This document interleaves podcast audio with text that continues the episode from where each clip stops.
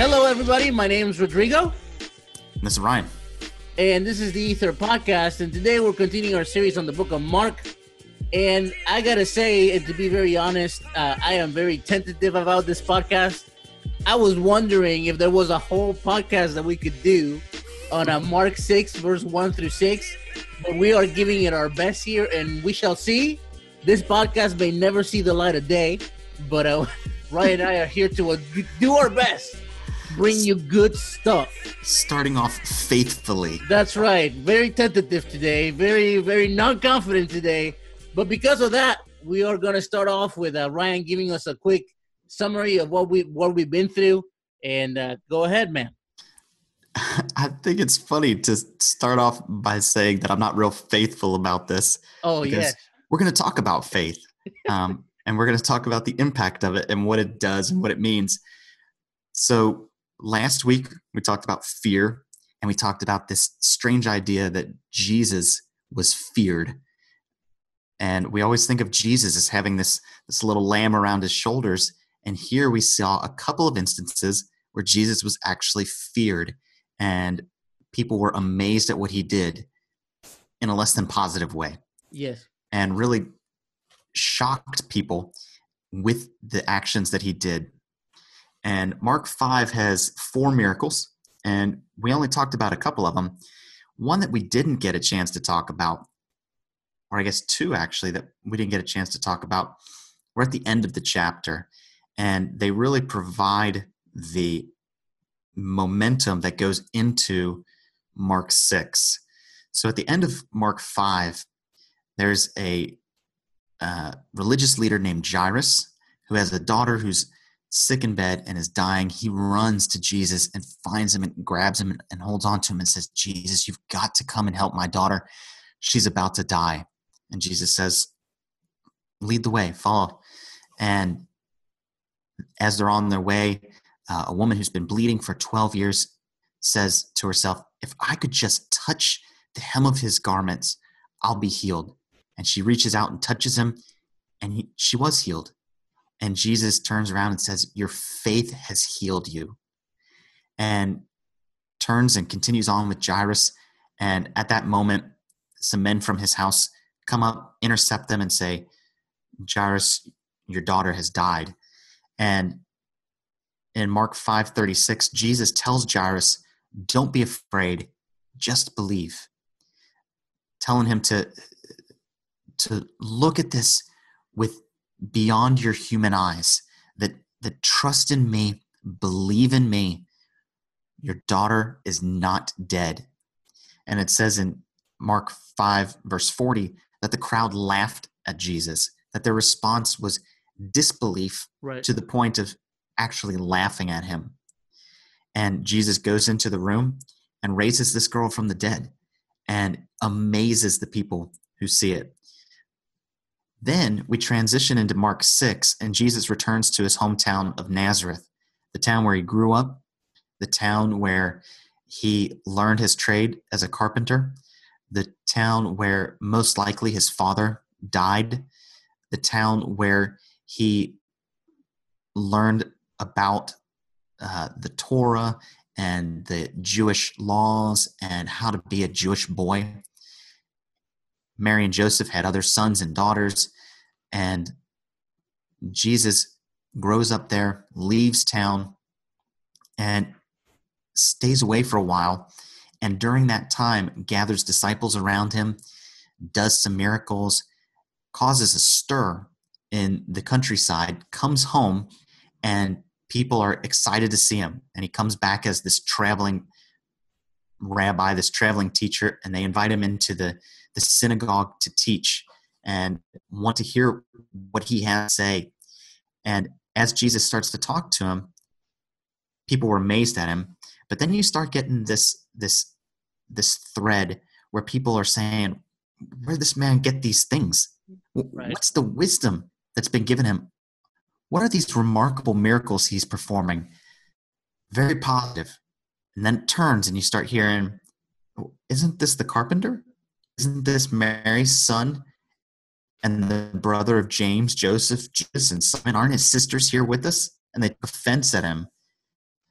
And Jesus was amazed at their lack of faith and says to him that a prophet is not without honor except in his hometown, among his relatives, and in his own home. And he could do no miracles there except lay his hands on a few sick people and heal them. And so you get this contrast between the amazement and the belief of Mark 5, returning home, and the disbelief in Mark 6. Yes, and you know, just to clarify, and we talked about this on the video that we just did about this passage. The questions that are being asked aren't meant to be perceived as this genuine curiosity, and even some of the statements that are made about Jesus aren't supposed to be like they knew he was a carpenter and they knew who he was. And you know, you mentioned before even the question of saying like, "Isn't this Mary's son?" Asking that question in that way was actually an insult. They were insinuating that he wasn't a legitimate son. And yeah. so like it, this is not only on disbelief, but it's very hostile disbelief. Extremely. Yes, and and and I think one of the interesting things is I think that Jesus is in very good company because there is a long held tradition of prophets not being received very well in the Old Testament. You and I were talking before we started about off the top of my head I can think of two people that were well received during their time as quote unquote prophets. One of them being Ezra, which again, I could be totally wrong, but I cannot think of anybody really opposing him in the work that he was doing.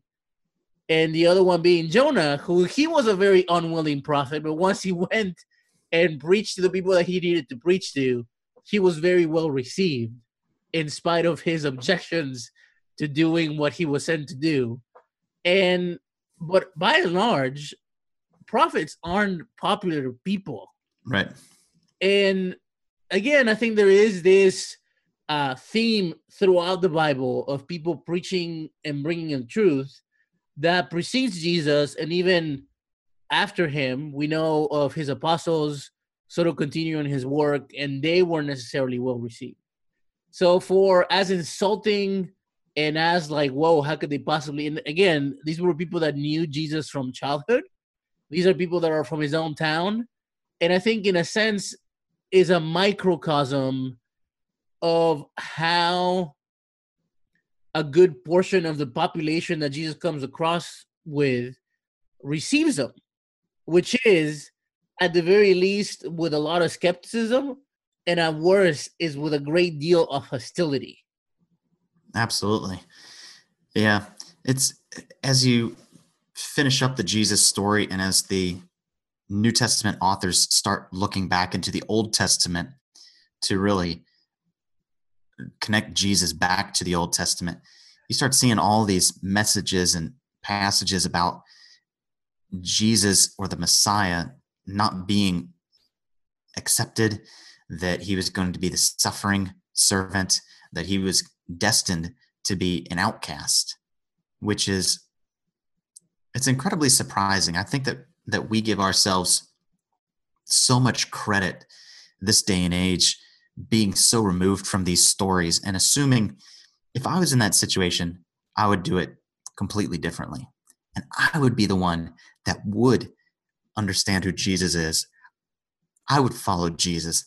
I, I Peter, Peter goes on to be the rock and one of the main leaders of the day. And even he denied Jesus. I would have stood strong. Right. and you go, no, you wouldn't. Right. No, you wouldn't. I mean, how many times do we see in the Bible people being given those opportunities that we think oh, I would die for that opportunity, and they they shirked it. They they they went against it. I, you think about Moses. Moses is up on a mountain with a burning bush talking to God, and God says, I want you to go to Egypt and I will be with you. And Moses says, Right on, let's do it. Right. Except he doesn't. Right. He says, No, there's got to be somebody else. And you have this back and forth at five times that Moses says, Send somebody else. It's not me. And I think in this day and age, it's easy for me to look back and go, man, if God would just tell me what to do, I would do it and I would follow. And you go, no, probably not. Yeah. That we can see people given the opportunity who are spoken to clearly by God that did not follow, that did not go along with what God wanted. You know, it's interesting because I've uh I've wondered many times if Jesus came today, like literally if somebody showed up today claiming to be Jesus and saying, I'm the son of God, I'm this guy that you've heard of. I've often wondered whether I would believe and say say they, they were, say this person in fact was who they say they were. I've often wondered myself, how would I receive that person? Because I think we, I think many times we make faith this very intrinsic, the, is it comes from our inside kind of thing. And we don't often talk about faith as a product of our environment kind of thing. Mm-hmm because even for example you you gave the example of moses and sort of his refusal to even want wanting to go and prophesy and when you think of his circumstance and you think of it very honestly you could go like i could totally understand why moses wouldn't want to do that when you think of peter denying jesus and you think of his circumstance you can very easily if you are an honest sober minded person you can go like I can totally understand how Peter would deny Jesus given the circumstance. Sure. I often think, man, if Jesus showed up, how many hurdles would I put in front of him to jump through to for me to believe him? Because see, here's the thing. In the context of Jesus, whether and we can forget this, it is a very natural thing. It's a it's a very natural thing for people not to think of him as who he says he is because the religious context of his time jesus being a lowly poor carpenter from nazareth which is a, a non-important town was very opposite to what people were used to a religious person being mm-hmm. the pharisees and sadducees were sort of the elite of society they were very well educated by and large they were wealthy they came from wealthy families. They dressed in very uh, luxurious garments. They were very important in their society. And so, in that context, who you're expecting to be the most important person that's ever existed, you would think would come from that. Mm-hmm. And so, it it's literally faith is looking past just what surrounds you. It's looking past your circumstance to really believe God requires to for you to to almost abandon to a certain degree reality.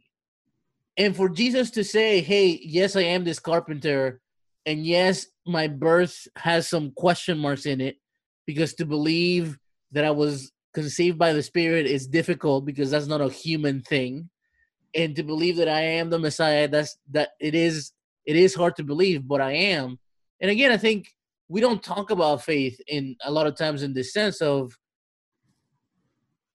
that it's hard. Like actual faith, the actual exercise of being sure of what we hope for and certain of what we don't see requires for us to cancel out reality and to cancel out the actual context that surrounds us and so I think, again, I am very afraid that either if Jesus came today or if I if I existed at that time, I don't know that I would have believed mm-hmm. because it requires a lot. Like there's a lot of abandonment of what I'm sure of that it is required to actually have the faith that Jesus was looking for.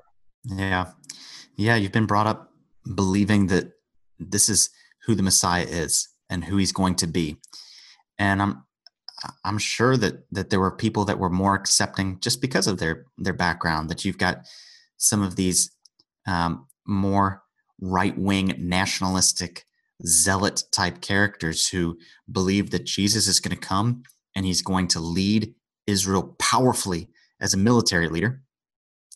Then you've got more of this left liberal uh, group who who doesn't necessarily see him that way but has this this mindset of coming as a as a as royalty. And nobody expects this this lowly carpenter right. to show up in this dusty town. And not only do they not expect a carpenter but these people here specifically know who he is that they saw him. They saw him playing games in the street. They know his mom they know his dad they know his brothers and his sisters and so for him i think there's this familiarity that they were unable to get past. And I think that's why Jesus talks about a prophet in general terms in his hometown that that this goes for everybody that people have a difficult time getting beyond the, this this um trying to figure out how exactly to describe it but I've got worked up in my mind who a, a Messiah is, and he's not you, the guy that sat behind me in English class. right. You know, he, he he's somebody different, and there's a mystique and a majest, majesty about him, and that's not you. And um, I think that that was mostly what their problem was. That that I know I know who you are. That you're a carpenter and they they speak very ugly terms about him because it's I don't know who you who you are or who you think you are, but you left town and you came back and you've got this entourage with with you, which is very nice by the way. But I still know who you are. Right. I picked on you when we were in Jewish boys school. Right. And I stole your lunch money and I gave you a holy wedgie. Right, right. You are not the Messiah. Um, and I, I think that there's there's always that wrestling. There's always that that inability. But no, what you just said is absolutely correct in my mind. Of what would it take for me to get to believe in Jesus? Like what kind of what kind of hoops would I make him jump through? How would I make him prove himself? And you know, one of the things that I, I started thinking about is this this last verse um, that we're we're um, looking at, or verse five. He could not do any miracles there except lay his hands on a few sick people and heal them, um, which is amazing in and of itself. But the fact that he was unable to do any miracles there because of their lack of faith, like like it required faith for God to be able to do something great. And you know, one one thing that you and I were talking about before starting the podcast is this question of where are miracles nowadays? Right. That I don't know about you, but the tradition that I grew up in, we kind of shunned the idea of modern miracles. That that just doesn't happen anymore. God doesn't work that way that they're recorded in the Bible, and the Bible contains everything that we need for belief, for faith. And He doesn't do miracles anymore. And I've never really understood why that would be the feeling because there's nothing in the Bible that says, after this time, God stopped doing miracles among the people. Right. Um, there's nothing that says that time had ended. And a lot of theologians will, will say that miracles ended in the apostolic age, but that's that's really just a name that we gave to it in more modern times. Those are dates that we came up with, and there's nothing in the Bible that says apostolic age is done, miracles are done. Right. And one of the things that we don't see the people in Nazareth doing is pointing back to themselves and saying, you know, I've heard that he does a lot of miracles and I'm not seeing any. And so that's not a question that is written in the in the text, but you got to imagine that's in there as well of them saying, "Hey Jesus, I heard you do all kinds of great stuff. I'm not seeing any of that stuff. Right. I thought you were a big boy." Um, but they never turned back and looked at themselves and said, "Maybe we are the reason no miracles are showing up." And it makes me wonder could we be the reason that no miracles are showing up? Because you hear these these crazy stories, um, or not crazy, but unbelievable, fantastic stories of people who are bedridden or in a wheelchair for years, and at some church service they stand up and they walk, and you go, "All right, explain that to me." Right. And I can't. I can't. And so I've got to imagine that there's something that is stopping miracles from happening. And I wonder if it's us. I wonder if it's me. I wonder if it's my lack of faith that God is saying, look, you don't have the faith? I can't work. You know, it's interesting. And, and again, I think this goes back to uh, this whole idea that we've been talking about of how much would it would real faith i think even faith that causes a miracle because i think in our in our context right i think one of the one of the big hurdles to really believe in miracles is the fact that we live in a very scientific world sure and even having to abandon sort of what we know science to be and sort of what we know the limitations of science to be i think that is definitely a hurdle I think even some of our own biblical knowledge. Like I've been told, I've been told and read many, many a commentary, many a Bible study, many a whatever you want to call it, that does talk about sort of the end of miracles and sort of how that in one way or another died with the apostles. And I think it's a difficult uh, question to answer because we don't know and we don't have an answer. But I think where we really have to wrestle in our walk with God, I think is really bringing into question the kind of faith that we have. And are we even willing to abandon, again, abandon what we know? Because it would seem that that is one of the things that is required for faith. One of the one of the people that really challenged me on this, strangely enough, is my mother my mom is a very complex uh character in my life. There she is, came up last week too. She did, and and it and she will come up many many a times because again, she's a big part of my life. I love my mom, and there are many good things and there are many bad things that I will share about her because again, it's, it's she's a very complex creature. And for all of for all of my mom's faults, and even for the, I wouldn't I wouldn't necessarily call my mom a pious woman but she legitimately believes that God works in her life to do amazing and unbelievable things. And I've seen them. And let me just tell you the story. And okay. you, Ryan Novak, can do with this what you want. And people listening on the interwebs, you can do this with with this what you want. And stuff like this has happened more than once in my life. And I've been there to witness it. And don't don't just don't call me crazy because I was there. That so, doesn't mean you're not crazy. Right. so, and I will just share this story, and and stuff like this happens all the time with my mom. We uh we were walking to a mall to my brother needed needed clothes for school and my mom had no money to buy them like she had it uh i don't know say $20 this did not happen in the us so um, let's just make it an equivalent. She had twenty dollars, and she knew that she needed forty dollars to buy my brother what he needed. And so we're walking to this to this mall where they sell clothes, obviously.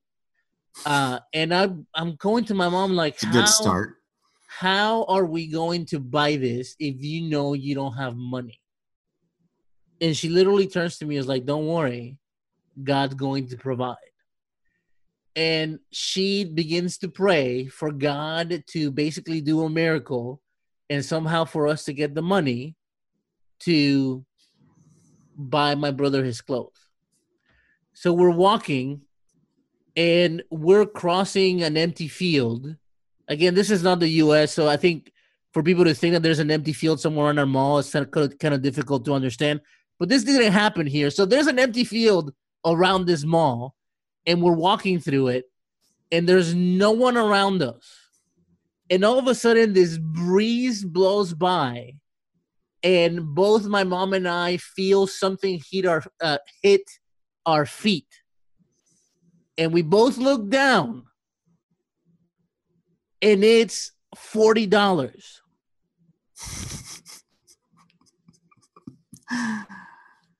and so not only now do we have enough money to buy to buy the clothes for my brother but we have more. We have $20 more $20 more than we needed to buy the stuff that we my brother needed. And i was just sitting there and this was be and let me say this this was before i was a christian. This was back when i was like a teenager and i didn't necessarily have a faith to speak of Mm-hmm. but that day i was like this is crazy Yeah. and so we went and we bought the stuff and my mom looked at me the whole way there and the whole way back going like see i told you and i'm not lying to you ryan stuff like that happens to my mom all the time and for all of my mom's faults one of the things that i think she's taught me and that she constantly challenged me challenged me challenged me on is that kind of faith in god that kind of faith of like god can do crazy things like things that you wouldn't believe.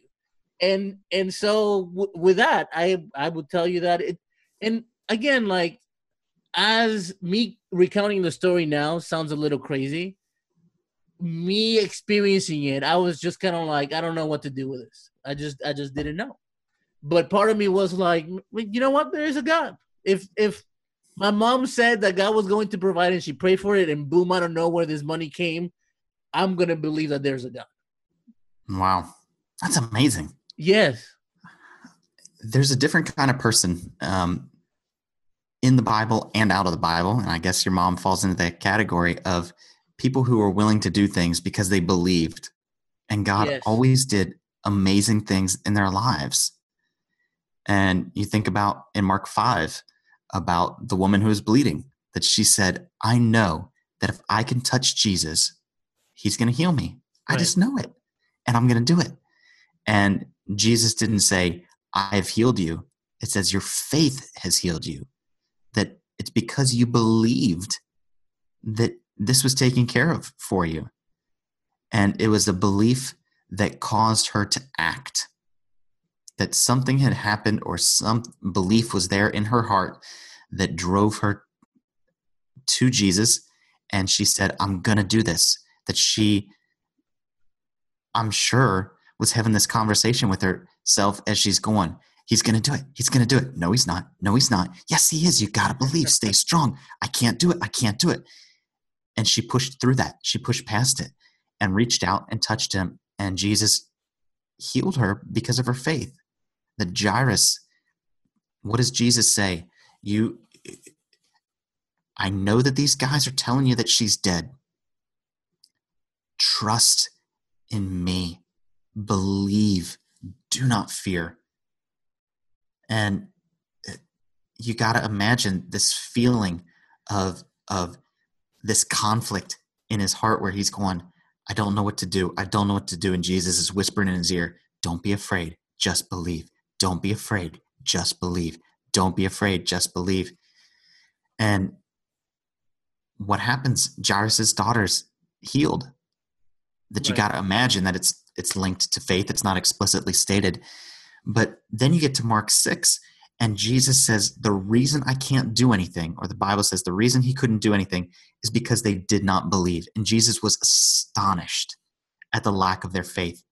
The only other time that Jesus was astonished also dealt with faith, and that was in Matthew 8 with the faith of the centurion. And, the centurion comes and he says, Hey, I have a, a servant, he's sick, and I need you to come and heal him. And Jesus says, Let's do this, let's go.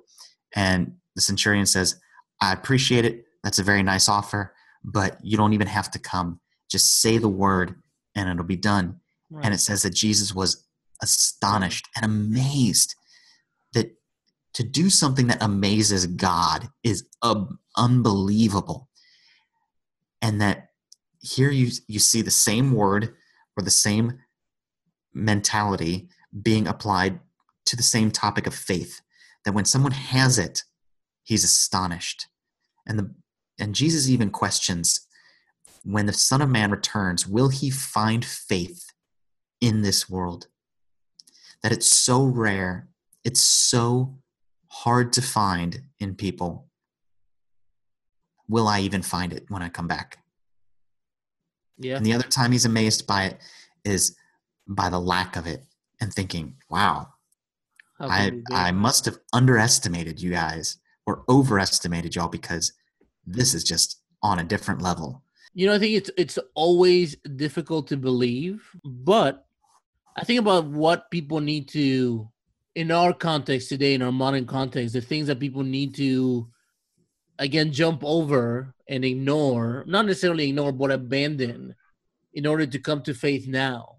We live in a, an environment that is very scientifically based. I think to what degree, I don't know. There's a lot of discussion, but we seem to be moving more and more toward more of a secular society, which I don't necessarily think is a bad thing, but that's a conversation for another day.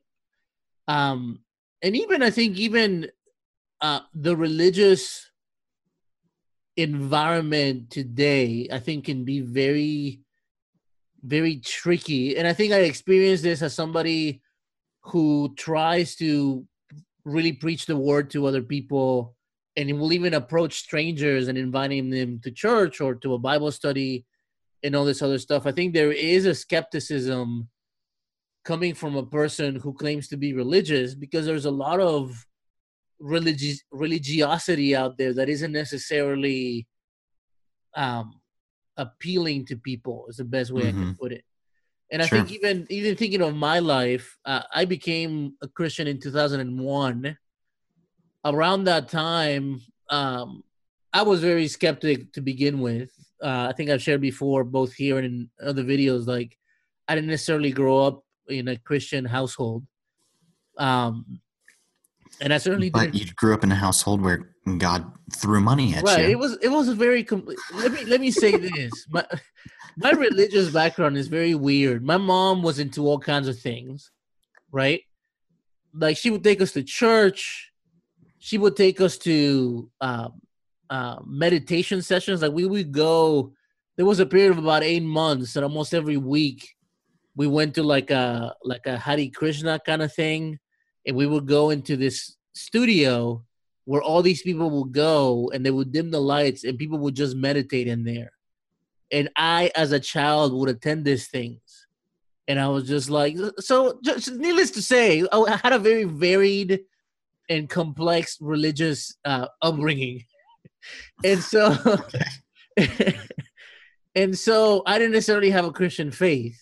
And, but at the time in which I feel like people were really approaching me about wanting to learn about Christ and Christianity and all this stuff was sort of at the height of all these uh, priests molesting children and um, hiding it. And so I had already baked in skepticism of religious adults yeah. who were male approaching me as a young teen as a teenager about wanting to learn about the Bible. And I think again, like from the moment uh, I would say from the moment people started trying to get me to read the Bible and the time that I actually did it, two years went by.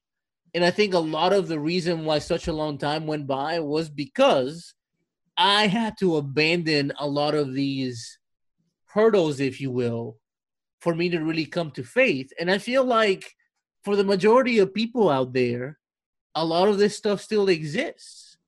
And so I think I think that challenges us in two ways or in two or three ways one, I think it's important for us to acknowledge that faith isn't just this thing that we're sort of born with and we either have it or we don't.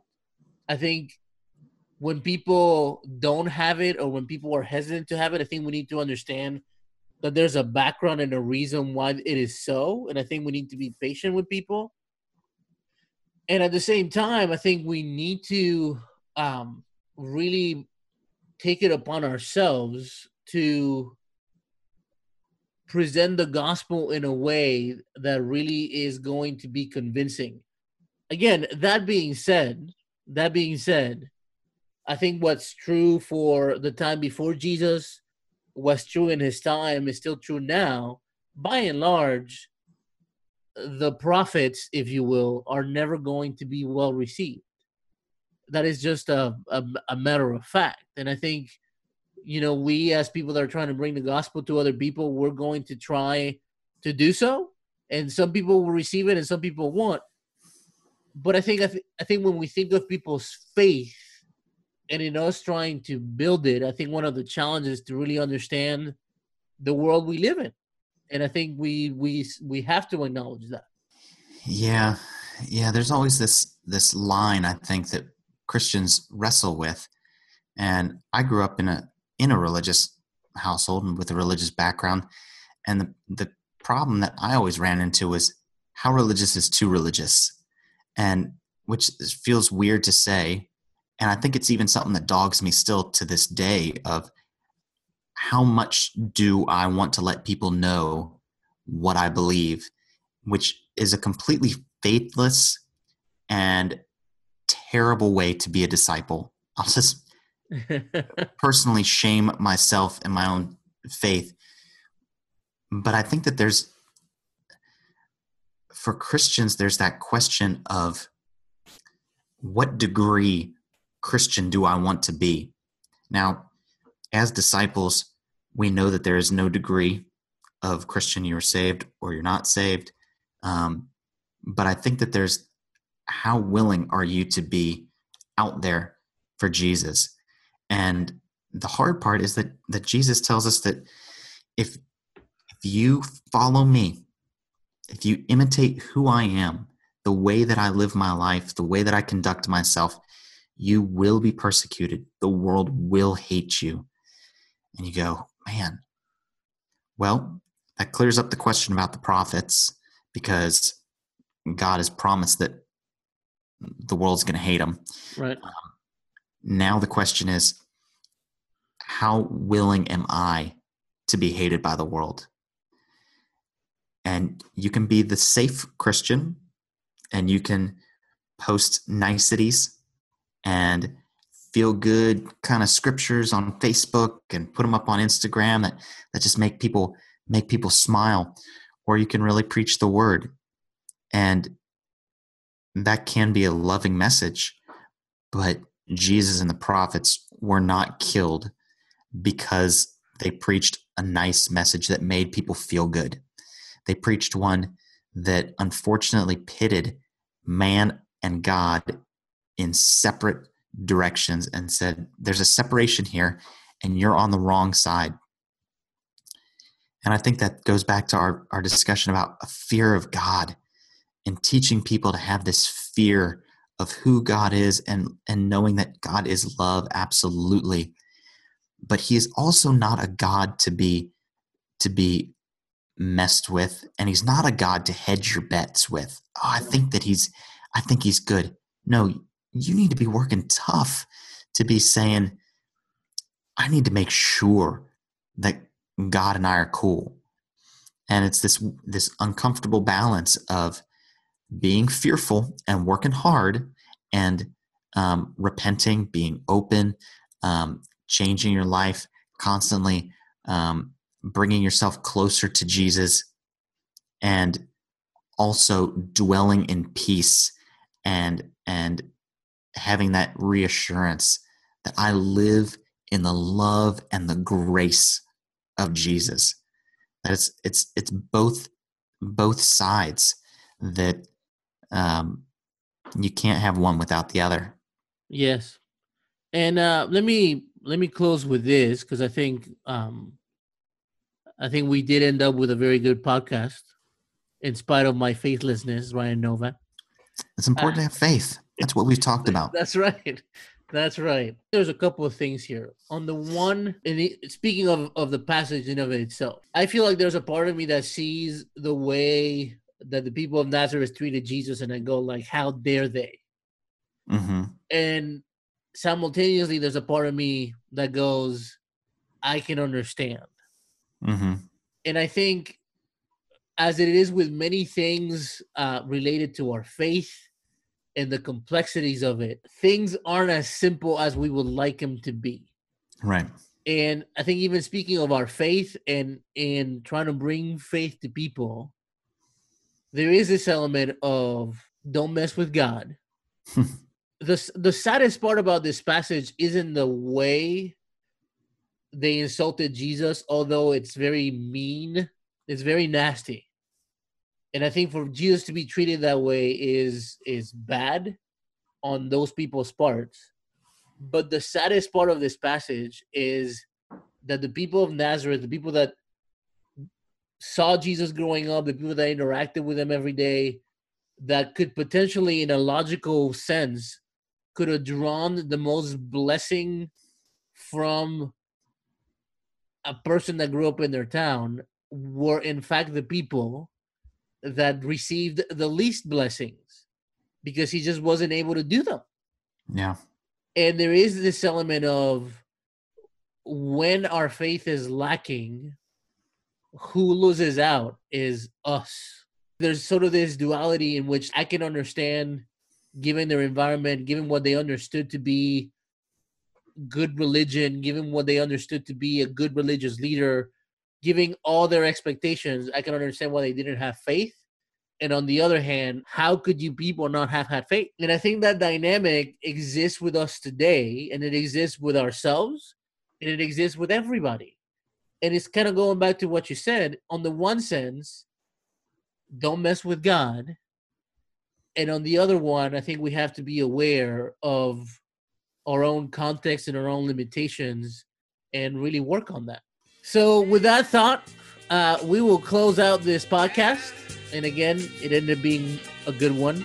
Uh, thank you, Ryan, for all of your insight and input. Please follow us on social media at EtherMMC. Visit our Patreon page, which is patreon.com forward slash EtherMMC. Consider becoming one of our Patreons. Thank you so much for listening, and we'll see you on the next one.